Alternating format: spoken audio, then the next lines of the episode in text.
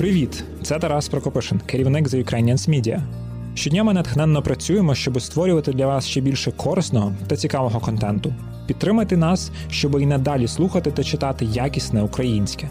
Заходьте на сайт theukrainians.org, натискайте кнопку Donate і ставайте частиною нашої спільноти. Дякуємо за підтримку. Reporters від The Ukrainians.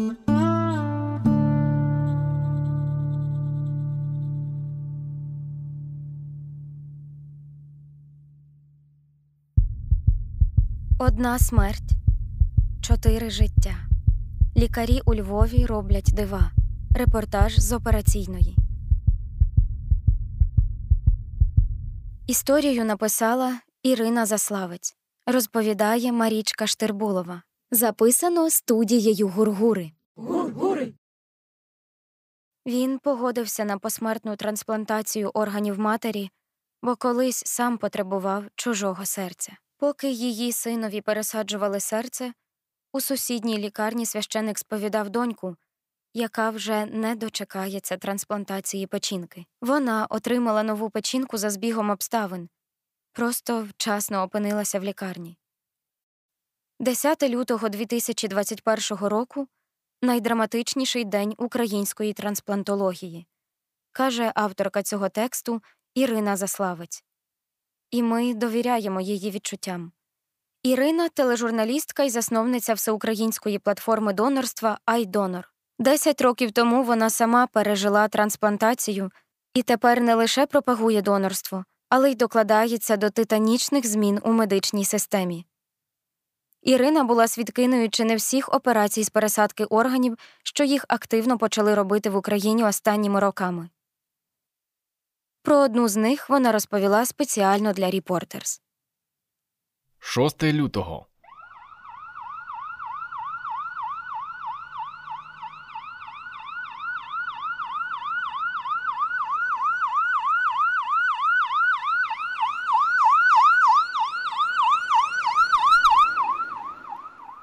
До клінічної лікарні швидкої медичної допомоги у Львові привозять 45-річну жінку. Розрив аневризми, крововилив у мозок. Лікарі намагаються полагодити судину, але відривається тромб і та знову розривається. Набряк мозку. Ще одна операція і усвідомлення. Шанси вижити дорівнюють нулю. 9 лютого. Львів. Середина дня. Консиліум лікарів констатує смерть головного мозку.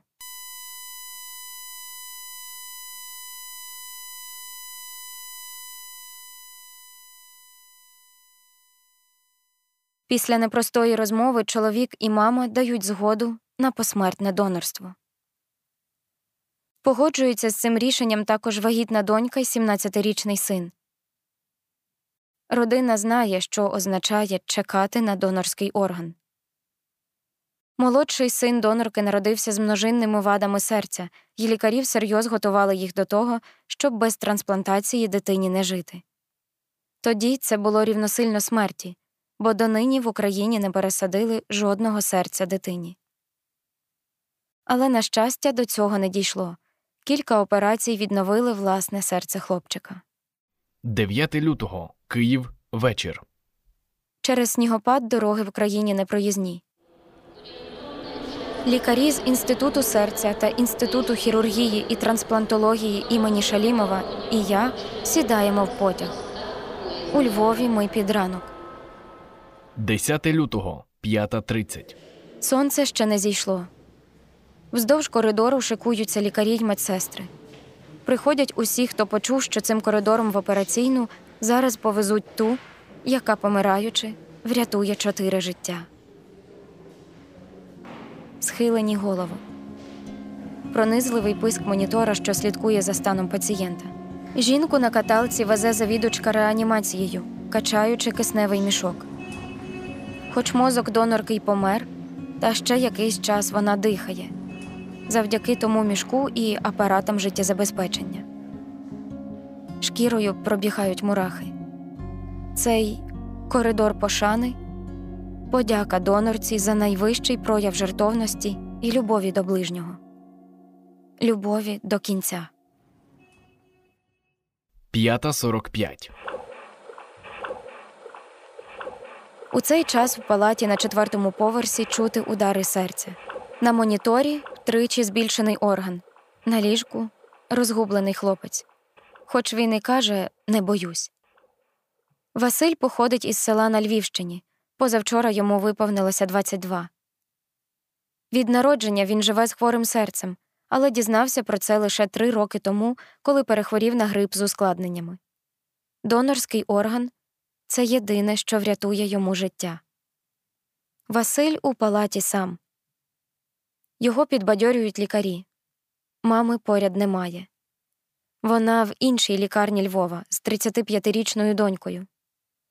Три роки тому їй теж поставили страшний діагноз автоімунний гепатит, цироз печінки.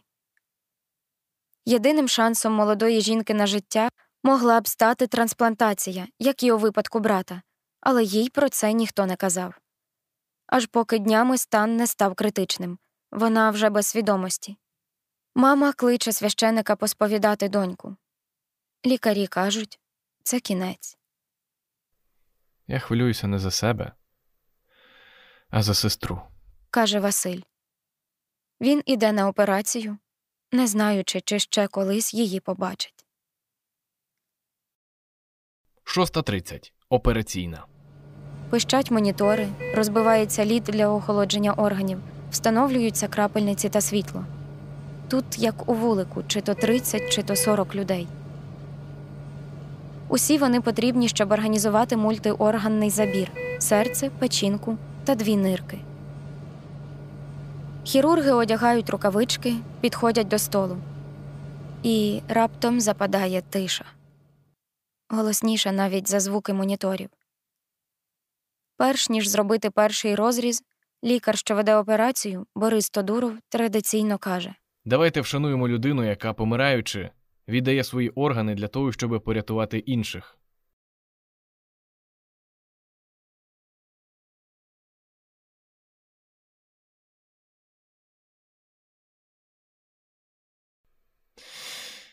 Ну, з Богом. Починаємо. Перший розріз, розтин грудної клітки, по черзі серце, печінка і нирки лягають у трансплантаційні бокси. Кожен у свій окремий. Їх мають пересаджувати паралельно.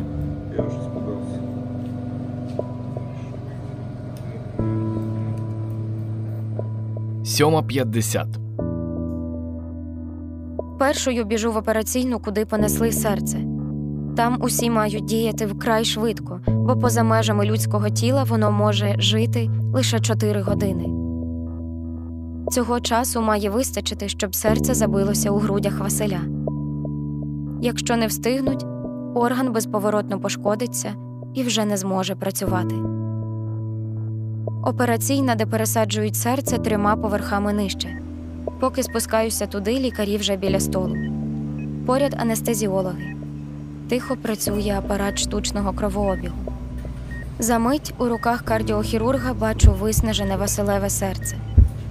Від хвороби м'яз роздувся, як куля, майже втративши здатність скорочуватися. З цим органом хлопець прожив би не більше року. Це якщо без інфекцій і застуд, які запросто могли б спровокувати гостру серцеву недостатність. Мати в грудях таке серце це все одно, що носити бомбу, яка може будь-коли здетонувати.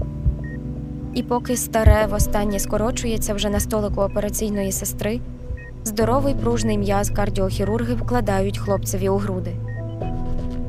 Мине ще якась година, і воно зробить свій перший удар. Пряма лінія на моніторі зміниться кардіограмою. Я назву це магією, а лікарі звично заперечать професіоналізм. Попереду ще година півтори роботи, потім переведення в реанімацію. До того часу має встигнути примчати мама Галя. Її біля молодшої доньки змінила старша, і вона уже заскочила в маршрутку. Я їду швидко, як можу. Говорить вона мені у слухавку. І боїться навіть запитати, як син. Я теж не говорю. На це є лікарі. 10.00. Швидко піднімаюся на четвертий. Лікарня величезна. Від світанку я вже пройшла нею п'ять тисяч кроків. У крайній операційній трансплантологи пришивають нирочку. Пацієнтка жінка. З під блакитного стерильного покриття видніється манікюр. Оксана зі Львова, їй 36. Нирки відмовили сім місяців тому. Відтоді жила на діалізі. Всі присутні застигли, чекаючи на реакцію організму. Мить. І в сечовий катетер починає накрапати жовта рідина. Мені хочеться закричати Ура! А на обличчях лікарів помічаю задоволену усмішку. Вдалося. Річ у тому, що люди на діалізі не пісяють, тому лікарі та пацієнти з нирковою недостатністю так радіють сечі. Тут лишається хіба зашити.